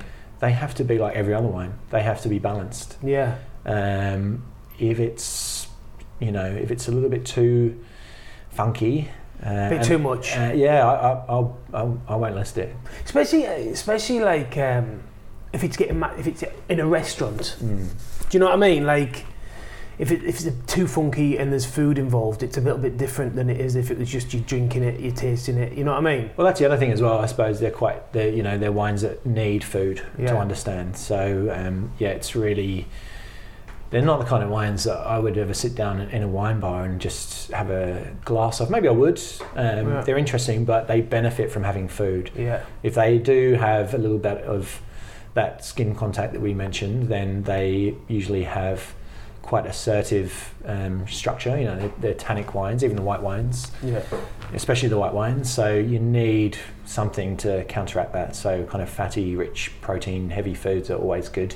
Yeah, yeah, yeah. Um, yeah, I, I, they're good if they're good. That's the truth of Yeah, it. yeah. yeah. And then when you're saying fatty food and matching, that takes me on to the f- wine matching and food Yeah. matching. What, um, like, what's the process with that? And, you know, there's some of the, you know, like we've talked about the foie gras Yeah. and the dessert wine or the, Yeah. the botrytis or whatever, and then you know there's Shiraz and steak is a you know th- Yeah. that kind of thing. What what what what's the thought process when when matching wine with food? Uh, there's a couple of yeah things that I've picked up along the way. So that phrase of where it grows is where it goes. Yeah. So regional food matching with regional wine quite well. So um, going back to the Loire Valley, uh, like a crisp aromatic Sauvignon Blanc and goat's cheese. perfect. You know, Yeah. that makes sense. Do- For me, that makes sense. Um, you know, uh, sake and raw fish. sake and raw fish. Yeah, Yeah. I mean, I've, I've you know we I've been um, using sake a little bit in Laura for um, uh, Laura being the restaurant you work, Yeah, you work exactly. at, at um, Point Leo, yeah, Point Leo Estate in Yeah. Wellington. Yeah, and um, God, sake is a versatile one. I love it. yeah, Honest man, I love that stuff. Phil, I first had it cold, uh, hot back in the day. Yeah. Do you know what I mean? I thought that was it, but now you know, no, d- after doing a few wine things, it has a bad representa- um, a bad reputation. it's beautiful. a little bit like Fuck, sherry, It's yeah. clean. It's so clean. Yeah, um, and uh, yeah, it, it, it, it's not it's not as delicate as I thought it was. It's not like you have to have a bit of raw fish to go with it, and you know it can stand up to bigger, richer flavors and textures. We Mm. serve it at um, Laura with um, abalone and um, Mm. like lion's mane mushroom that's been glazed with soy and um, yeah, like some really intense bold Fla- flavors yeah. and textures, and it pairs beautifully. Does it? Yeah, it really does. I was I was amazed when I first looked at that, and yeah, it blew me away. Um, oh, where are we going with that? Why? Why? Why matching? Yeah, okay, okay. food. So yeah, there's that philosophy where it goes is where it, where it grows. Yeah, Is where it I like goes. that philosophy. Yeah. Um, there's the philosophy as well of you know like um, pairing flavors with flavors. So Chablis and oysters, you know, the Kimeridian soil um, that occurs i- in certain places in Chablis is essentially um, fossilized oyster sh- oyster shells. You know, oh it's- fuck me! Right. So yeah. they said that again. I want to get make sure people get that because that's really interesting. Yeah, so, So Chablis yeah, in the ground there. Yeah. There's fossils. fossilized oyster shells. So kind of yeah, you know, ancient seabeds. Yeah. um, So therefore, people, you know, that is awesome. and that's why yeah, that's That's why, a nugget. We call these nuggets. we sit, we listen to a lot of podcasts at work, Yeah. and so you've got to listen to a lot of shite. I'm not saying this is shite, but I'm saying you've got to listen to a lot of shite to find some nuggets. How long's it taken for the nuggets? Eh. now in 15 minutes. The um, Yeah, But so that's a so nugget. yeah, so and, and that's why they don't use so much oak because that's unique to Chablis, and they want to terroir. they want to yeah they want that to be that's what Chablis is. Yeah, So um, I've never had that match. I don't think. yeah, so that's why that's why you know oysters and Chablis are such a good match. Yeah. um, you know, and then Sherry and oysters as well, isn't it? At Fino Mandalay- sherry, is it yeah. Fino so or you know something? that's a that's a that's a coastal area. yeah. Um, the wines are intensely Salty. salty. you know, Yeah. you've got that kind of sea air kind of thing going on. And Yeah. again, with oysters, that's perfect. Um, Bollinger and oysters, why? You know, like that's a that's a Pinot dominated, barrel fermented, toasty, rich, masculine style of champagne. It doesn't go. And, and that's the thing, like people think that champagne and oysters is the classic match. Yeah. Not necessarily. Think Yeah. about sherry, think about sake, think Yeah. about Chablis. I'm Um, gonna do. I want to get into that. That Chablis and Yeah. oysters, definitely. yeah. Um, I'll remember that Chablis and oysters next time. I'll, isn't it like that's something that when you go into a restaurant and you do you're ordering oysters now you now you can say you know I want to I want to get a glass of Chablis with these. Yeah. You can confidently and you, and now you know why. That, that's a nugget. I'm, Yeah. That's awesome. I love Yeah. that. That's fantastic. We're going to do a little bit of training next week on fortified wines at the restaurant, and you know, I want people to drink sherry. I want, I want to sell sherry. More. yeah, sherry's awesome. Yeah. Beck always drinks sherry. Oh, it's dangerous to have in the house. Yeah. Yeah, it's so dangerous. And we're not talking thingy cream. What's it called? Bristol cream. Bristol cream. That isn't what we're talking. You know, it's proper. It's, it's a lot different, isn't it? There- There's a Yeah. few different kinds. Manzanilla, is that right? Yeah, Manzanilla. and- Fino. Yeah, well, Fino is Manzanilla. Oh, Fino, Manzanilla is an okay. area, Yeah. but it's a Fino sherry. Yeah. I, I was listening to a, a podcast actually on the way here talking about sherry and saying how the the quality of sherry has gone up. So, but people, the consumption of sherry has completely gone down. I tell you something. If you're looking for a value for money drink, it doesn't get any better. I mean, I agree. It doesn't get that. If, if you want it, to s- you know, it, it Yeah. is value for money. Yeah. I love value for money. We, we talk about it all the time at work, and that is a value for money drink. Yeah, I agree. I really agree. Um, and then, yeah. So and and then with sherry as well. You know, think about. I you know, this is what I always kind of picture. You know, it- drinking sherry, being in a bodega or wherever in um, maybe the southern part of Spain, and having tapas. And that's Yeah. what sherry is for me. It's a drink that you have with small little foods that maybe have saltiness or an intense amount- Olives. Yeah, olives. Yeah, Yeah. uh, like you know, Nuts. vinaigrettes and nuts and you know bold punchy flavors Yeah. um, so yeah, there's that kind of thing as well. I think um, thinking about maybe yeah pairing flavors with flavors, like I said. So a good example of that, I guess, would be, gosh, what's a good example of that? Pairing um, old Barolo with um, truffles. Okay. Uh, You know, like certain Earthy, is that what you're saying? yeah, kind of quite earthy, woody. Wood- yeah, yeah, Barolo, uh, yeah. yeah. so, certain old Barolos really, you know, um, conjure images of truffles, and truffles grow in that part Yeah, of the world yeah, as well. It's yeah, no yeah. coincidence. Yeah, exactly, Yeah. exactly that. No coincidence. What are some of the classic combinations that you would say? That's is that one Uh, yeah, that's definitely one of them. Yeah, seafood, uh, you know, uh, scampi, you know, seafood and Shiraz. seafood. sh- yeah, so um, I guess yeah, like kind of matching, matching richer style seafood dishes with richer style white wines. yeah, Think about that logically. If you've got a lighter, more delicate style of Riesling, it makes sense to enjoy it with raw fish because raw fish is a little bit more subtle. yeah, Um, you know, Riesling has great acid, and raw fish can be quite rich and fatty, and the acid cuts through that. It's not very creative. When you think about food and wine matching, it's quite pragmatic. You're thinking about fat content, and you know, you, it's not like being a chef where you're coming up with something quite new and you're using the left part of your brain. Being a som, I think, is pretty, pretty, you know, logical. I think Hmm. you can you can be inspired. So yeah, let's use um, you know red wine and cheese as a a classic example of how um, you know that it's it's very traditional. You know, I grew up um, and my dad lived in France, and when we would drink red wine all the time with dinner, but when the cheese came out, you know, you'd get your good red out and have a bit of red wine with cheese, and and you, sometimes depending on the cheese and the red, those two things can be great. Sometimes they can not work. You know, Yeah. like it's maybe depending on the cheese, it might be nicer to get a sweeter wine out or get a white a crisp because if that's saltier, Yeah. so you, then you go sweet and salty. yeah, Or uh, you- yeah, Oh, yeah. exactly. Or you know, like the way um, that certain wines, you know, co- you know, how Comte is quite uh, Yeah. nutty. Yeah, So you match that with Comte cheese, Yeah, you, you kind of match that with a nuttier style wine. So like may- toasted wine. Like is that is that what you, Um, is well, that, like- maybe wine that's been kind of exposed to a little bit of oxygen, so it kind of takes on a little bit of oxidization, so it becomes quite broad and quite nutty.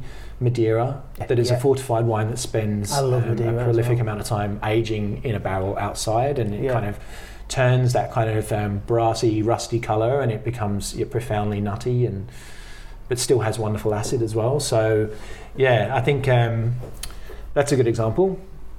Um, I think also opposites can work. yeah, yeah, exactly, exactly. So you know, like I said, blue cheese and uh, can work nicely with a, a sauterne. I guess it's blue cheese and honey. That's a classic. You know, Yeah, well, we use honey. Yeah, yeah, that's- it's the we same. use You know, estate same, honey now, so yeah. same kind of same kind of thing. Yeah, so there's no, um, there are kind of rules, you know, classic food and wine matching, um, you know, lamb and Cabernet Sauvignon, um, maybe, um, you know, um, mushrooms and Pinot Noir or duck and Pinot Noir.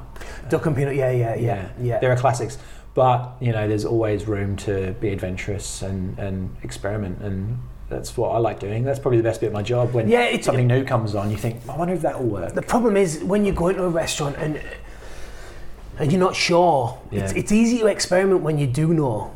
It's not quite as easy to experiment when you don't know. Do you know what I Yeah. mean? Like if you've got duck or but at the end of the day, I love this, and I, I don't know who I've heard a lot of sommeliers say. They say you should just drink what you enjoy drinking. Yeah. Find something that you enjoy, and then if it is a sommelier, just say I really enjoy Shiraz, or but I'm looking for something a bit different, Yeah. C- and they can then they'll maybe recommend something a bit. "Ah, Look, it's a bit strong. I want to try and start going to something light or something along those lines. I like wines from wherever Yeah, you know, I don't know where, wherever, you know, basically Chile, let's say. I really enjoy wines from Chile, but I'm looking to broaden my, my, my knowledge. What can you, what can you, what can you, yeah, and that's recommend. I mean, you know, not not every restaurant has a son, but when they do, have a chat. definitely Yeah. take advantage of that. Make sure he's a nice guy. and Yeah. he's not trying to Rip you off rip or you off. I whatever. don't know. I'm, I'm sure that they're not. I think nowadays people are getting, it's a lot more approachable. The guys are a lot Yeah. more approachable. And they understand that the, the need to, in, to get the new generation on board. Yeah, and and a younger generation of um, drinkers as well. You know, Yeah. you know, like not everyone wants to talk to. Um, if you're s- you know if, if you're if I'm 70 years old, I might not want to talk to a kind of spotty 24 year old about wine. yeah, yeah. I just order what I like and what I've drunk for years. But you know, I see younger people on dates, and the boy, the guy on the date isn't necessarily an alpha male who's trying to impress his missus by his radical wine knowledge. He's like the way to impress your girlfriend. I think was sit there and go, I'll, I'll have a chat with him and engage with him and. Definitely. Let's try this. Be adventurous. Try something different. sure. Step outside of your comfort zone. If you don't like it, what have you lost? Nothing. Yeah, You've tried it. exactly, exactly. I think, like I say, I think it's quite good to have a a couple that you do like, like Yeah. you know, like a, whatever it might be, Tempany or whatever, and then at least you know you like that, and then you Yeah. can because you say the wine, the, the sommelier says, "What do you like?" You're like, uh, Yeah. "I don't know." If even if you've got just a tiny bit, you can then start the start the conversation off. Do you know what I mean? What are some of the if people do go to a restaurant, especially yours, at Point Leo, what um, what are some of the some of the the wines that you should be looking for winemakers that you can look for for under 100 bucks what would you say what are the, give us a couple of wines What about? I mean, yeah. I mean, let's. I, I was thinking. uh, I, I, I think Beaujolais is good. And- value for money Yeah, I do. Yeah, C- you know, if you if you like in- if you like drinking Burgundy, I would definitely encourage you to engage with Beaujolais because uh, it's an area. Maybe, you know, the the little kind of wave of winemakers that are coming through um, are kind of a little bit younger and more it experimental. used to be quite hip didn't it back in the day is that right I think uh, I think Beaujolais probably has a bit of a bad, Bad name. reputation. Yeah, it's known. It's kind of yeah. Beaujolais Nouveau is largely to blame for that yeah kind of wine that you could drink in the shower because it's so dilute and tastes of nothing really. But i love a beer in the shower i don't know about a wine I have a cup of tea in the shower. but um, if you're looking at the north part of the northern part of Beaujolais, which is higher in altitude and split up like Burgundy is with crude areas, so that's kind of areas of growth. Certain areas, you know, certain crews taste different to other crews. So you've already you've got that kind of Burgundian model where you can. Oh, I really like um, the Cote de Brie and Fleury, and I don't care much for Morgon. Yeah, Right, so yeah, yeah. yeah, so I think, I think, and the good thing about Beaujolais is it's really affordable, and as soon as you pop the cork, it's just ready to drink and delicious. Yeah, so beaujolais a go Beaujolais is a good go-to f- for me. I think. Yeah. Oh. right okay Um, and I- it's relatively good priced definitely. Yeah. Yeah, okay. Definitely. Um, yeah. Definitely. Um, it's versatile. yeah You can drink Beaujolais with seafood um, and, you know, richer f- kind of red meats as well. Um, i'll get onto this beaujolais for sure Yeah, drink some Beaujolais. it's not something that we I normally go to. Well, Yeah. definitely something I don't go to. Yeah. So I'll definitely get onto that. Especially value. I love value for money. Honestly, that's what you've got to find, man. Don't- It's our you don't- generation, I reckon. Do you? Yeah, I I, I, don't love a think- bargain. Yeah, a bargain. Like, why pay more when you can get the same for cheaper? Like, I just Yeah. don't get it. Like, Yeah. I, I really, I really. And some, you know, some um, entry level wines, they're they're just one. They're a wonderful. They're wonderfully approachable, and there's not so much bells and whistles thrown at them. And for that reason, they're maybe a little bit more charming. yeah, They yeah, may not be as polished. They not, might, might not be as rich, as long lived. They're still good. Yeah, if, yeah, if, yeah. if someone talented makes them, they're still good. I- and that's what's good probably about Mac Forbes is that you know his um, his entry level wines, his Yarrow Valley Pinot Noir and Chardonnay, and and his Strathbogie Riesling is it's as good as it gets. I think. yeah, oh, Yeah. man, I love this stuff, honestly. And then Yeah. another one that I go to as well, if I see it, the Riesling, Doctor Dr. Lucen. Doctor Lucen, German Riesling, isn't it? Yeah. Yeah, I like. If I see that, I'm always pretty keen on, on getting that as well. Especially I've- if you're having spicy food, is that right? Fuck, I hope that's right. 'cause I It's was- so good, yeah. I, I, I've got a soft spot for um, him because I've served him, and he's a very, Oh, have ya? Yeah, he's a very eccentric person. yeah, Uh, he grows wine all over the world, but he is. Um, God, he was a nice guy to serve. German is he's German, Yeah, isn't he? Yeah, he said to me, um, you know, I want to drink some Australian Chardonnay, and I want something that's got minerality, and I gave him a bottle of um, Bindi Quartz, which is from Macedon, and he loved it. did he? And he's kind of yeah, he was like, have a glass for yourself, talking to me about his wines, and yeah, he was a lovely guy. Doctor Lucen, right? yeah, German, Rie- is it German Riesling? his name's Ernie.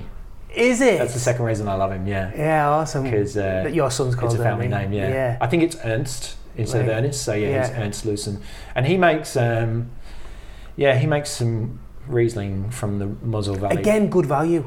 Yeah, It and- is and- really good it value. But then he does he does some Top high notch. end stuff as well. But you can still get good value stuff. I've had good value stuff off, off of them, you know. And the bottles always really slim, or not all. of them, I- Again, limited knowledge, but the, the bottles always like nice, slim and look pretty cool. I like the bottles. Um, yeah.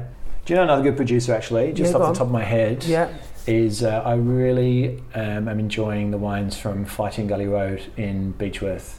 Oh, I, I don't So know they're that. made by Mark Walpole, um, and if you if you're talking about value for money, they're so good. Other, Yeah, I mean we, we pour his rosé by the glass at work, I love rosé.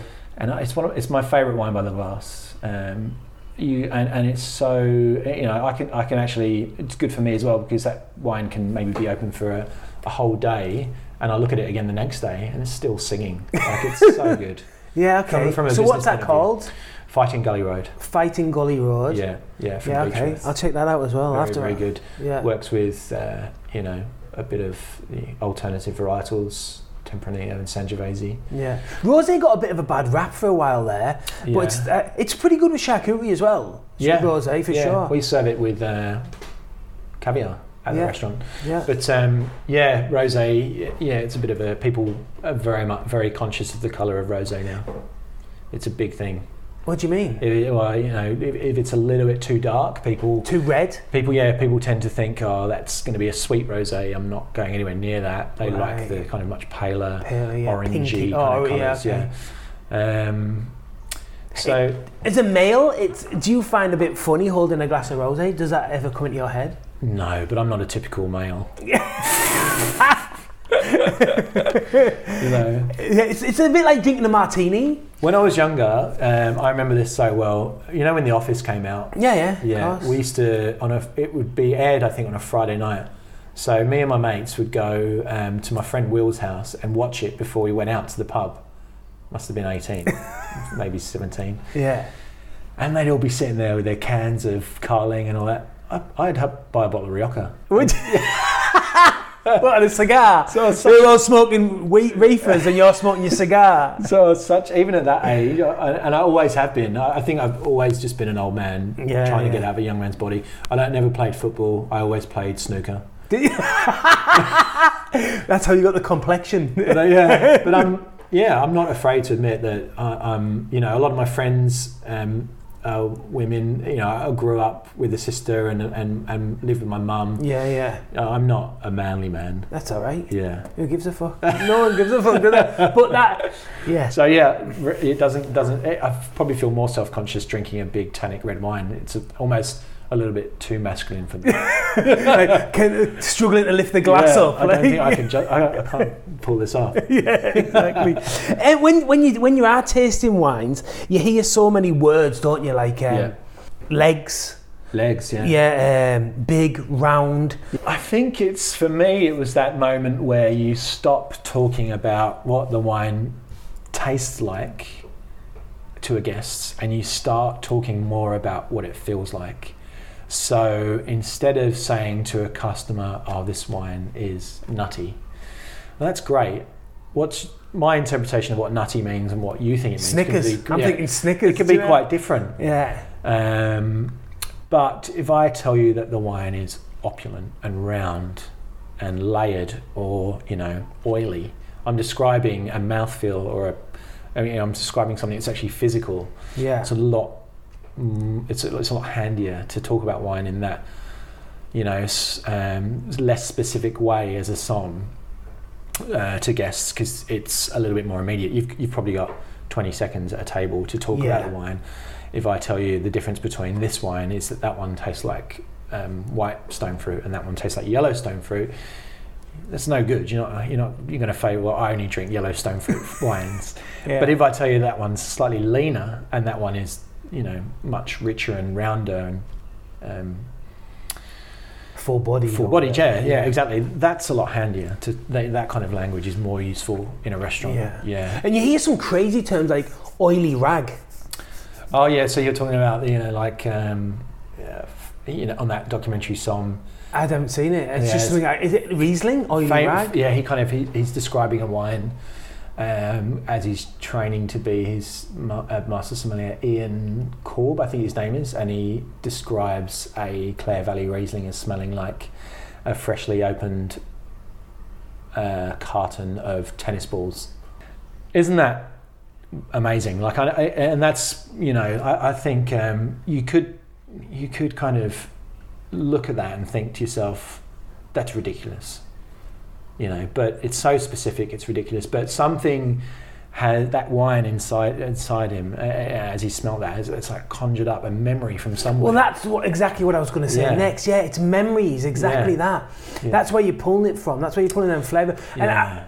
I, I wish I wa- I was a bit smarter, but th- there was someone said that you can, with taste, you can only remember X amount, Yeah. but with smell, it's like 25, way, way, way more with smell Yeah. and memory. Do you know what I mean? Does Yeah. that make sense? Yeah. yeah absolutely I think it takes a while to get into that level of flavour tasting. At first, Yeah. you taste it, you're just tasting acid, or you're just tasting your, your gums being dragged off your teeth, or you know whatever. That's Yeah. how it feels or tastes at the beginning, and you've just got to keep drinking through that, to be honest, and then you Yeah. learn to taste it. But li- listen, um, you hear Carver champagne, prosecco, sparkling wine. What's Yeah. like what? What's the know. difference between all that? yeah again it's an old world new world thing so um, carver is a place it's one of those appellations that isn't actually specific to a carver i guess yeah carver refers to a spanish Spanish. white, you know, sparkling wine made from red and white grapes, vinified essentially like champagne. And prosecco's from Prosecco is a, Italy? yeah, it's from Italy and it's a different method of carbonation essentially. Um, it's not method champenois. It's like kind of um, tank method. Right, so okay. you know that that gas uh, doesn't come from a secondary fermentation in the bottle. oh they, they put it in there, do they? Yeah, so yeah, it's, it's so interesting point going back. You know, prosecco doesn't really s- see lees; it doesn't have that lee contact with lees, so Right, it's a okay. lot leaner and yeah, yeah. a little bit kind of more floral and, and primary. It's not as secondary in terms of the flavour Yeah. spectrum. As in, it's quite one-dimensional. Yeah, it's yeah, it's easy to understand. It's Yeah. accessible. Maybe it has a little bit of sugar as well. Yeah. Uh, it's lighter and it's a little bit more delicate. The- You Yeah. know, the lees in champagne um, adds texture and richness and and complexity as well. And sparkling is more. is- Sparkling wine, yeah, it just refers to a wine that has. yeah. um, but effectively, some they're, bubbles. they're not all the same. I know they're not all the same. Yeah. But really, one's from Spain, one's from Italy, one's from France, and one's and from. they're all sparkling wines. and they're all sparkling Yeah. wines. That's basically. so yeah, I mean, you know, a Because it can confuse people, you know, it really can. Yeah, you know, people say a good example of that when you're in a restaurant is people say, "Oh, can I have a glass of champagne?" It's not sensible to assume they mean French champagne at thirty dollars a glass. Yeah, they're yeah. probably talking about a local sparkling. Yeah. Um, so two things to kind of really bear in mind is that. You know, you, you you don't want to lecture the guests at the table that they're Embarrass them or whatever. yeah. You want to say, yeah. oh, we have two different types of sparkling wine. Would you like the local? "Oh, We've got a local one, or Yeah. um, we actually have something from, um, you know, we have a French Champagne in champagne, France, yeah. which, um, you know, does is usually a little bit more money. Um, but man, oh man, there are some good uh, new world sparkling wines out there. Yeah, we had the one from Tasmania at our wedding, actually. I can't remember which one it was. Oh, God, I can't remember. There's some good ones, you know. It's Good- much cooler down there. Yeah, Stefano Lubiano is one that we have on our list. yeah, that wasn't um, it. which is very very good. But um, yeah, you know that I think that's been earmarked as uh, a great um, sparkling wine producing Tasmania? region because it's that much cooler. Yeah. I, I think our vineyard in uh, Mornington would suit sparkling wine. It's quite close to the ocean. Mm, Uh, the grapes that we harvest every year are quite high in acid. mm. We actually picked for a sparkling wine this year. Take a few years to get that, you know, out into the market. But um, yeah, um, there are some great examples of new world sparkling out there. Um, And the sorry, go on. Sorry, I cut you off there. That was really well, you know, like we, you've got producers in the King Valley, Italian families making great um, Australian prosecco. Mm. Um, And then when you see, um, last question before I know we've got to go, but um, the, the, the sometimes pink pink champagne. yeah, And what is that? Just um, red wine? Is it got red wine s- uh, skin on it? Is that what it is? Is that, yeah. is that- so yeah, main, main, you know, one of those like moments when you're learning about wine where you're like, oh, that "Ah, makes sense. is that you can make a white wine from a red grape. Yeah. If you peel the skin off a grape, the flesh is the same color, really, as Yeah. a white grape. It's really the skin contact that adds the color. A lot of sparkling wines do have a red in it, right? Yeah, Yeah. most of them do. Yeah. um, yeah, absolutely. And if they don't, they they'll be labeled Blanc de Blanc usually. Yeah. So they're yeah. Which is white and white. White isn't it? from white, White yeah. from white. Yeah. Um, some, you know, sparkling wines that only use red grapes. Um, y- it's really the contact with the skin that adds colour. Yeah. And So- that's where you get the pink from. For the That's pink where that champagne. hue comes from. Yeah, Yeah. I mean, some um, Pinot uh, Pinot Gris has a slightly red coloured skin. So if you do a little bit of skin contact with Pinot Gris or even Gewürztraminer, you can see it. You know, in the in the glass, it looks like a rosé. It doesn't look like a white wine. Yeah. Yeah. Interesting. Okay, let's finish this up. Bit of quick fire. Is this a quiz? No, it's not a quiz. it's just a, it's a multiple choice. We say it's Oh, okay. two choices. Yeah. Lambrini or 2020? Do you know 2020? No. Oh, fucking hell. Do you know what Lambrini is? Yeah, It's like a really insipid sparkling wine. It's just a shit wine, isn't it, that you used to drink, that the girls used to When you, you were drinking your, your cheap cider, they were drinking Lambrini. Well, that's the truth. I, I never drank cheap cider. Okay. Like, I mean, um, yeah, I, I've always, for some reason, when I when I used to go to the supermarket and pick those wines for those lads' nights, yeah. I would look at the two bottles of Rioja and look at the labels and see that they were different colours from the same producer.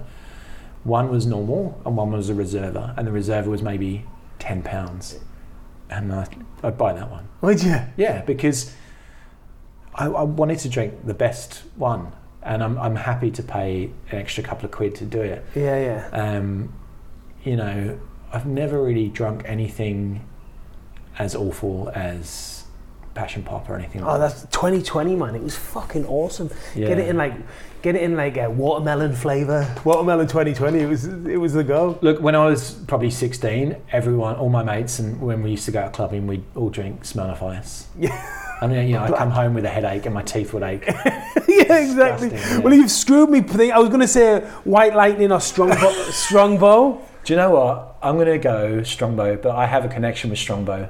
So when I was designing, um, I worked for an experience, experiential marketing company called RPM, and one of their clients was Strongbow. So we used to build, design, and build their tents for the festivals, and we'd go along to the festivals, build them, set them up.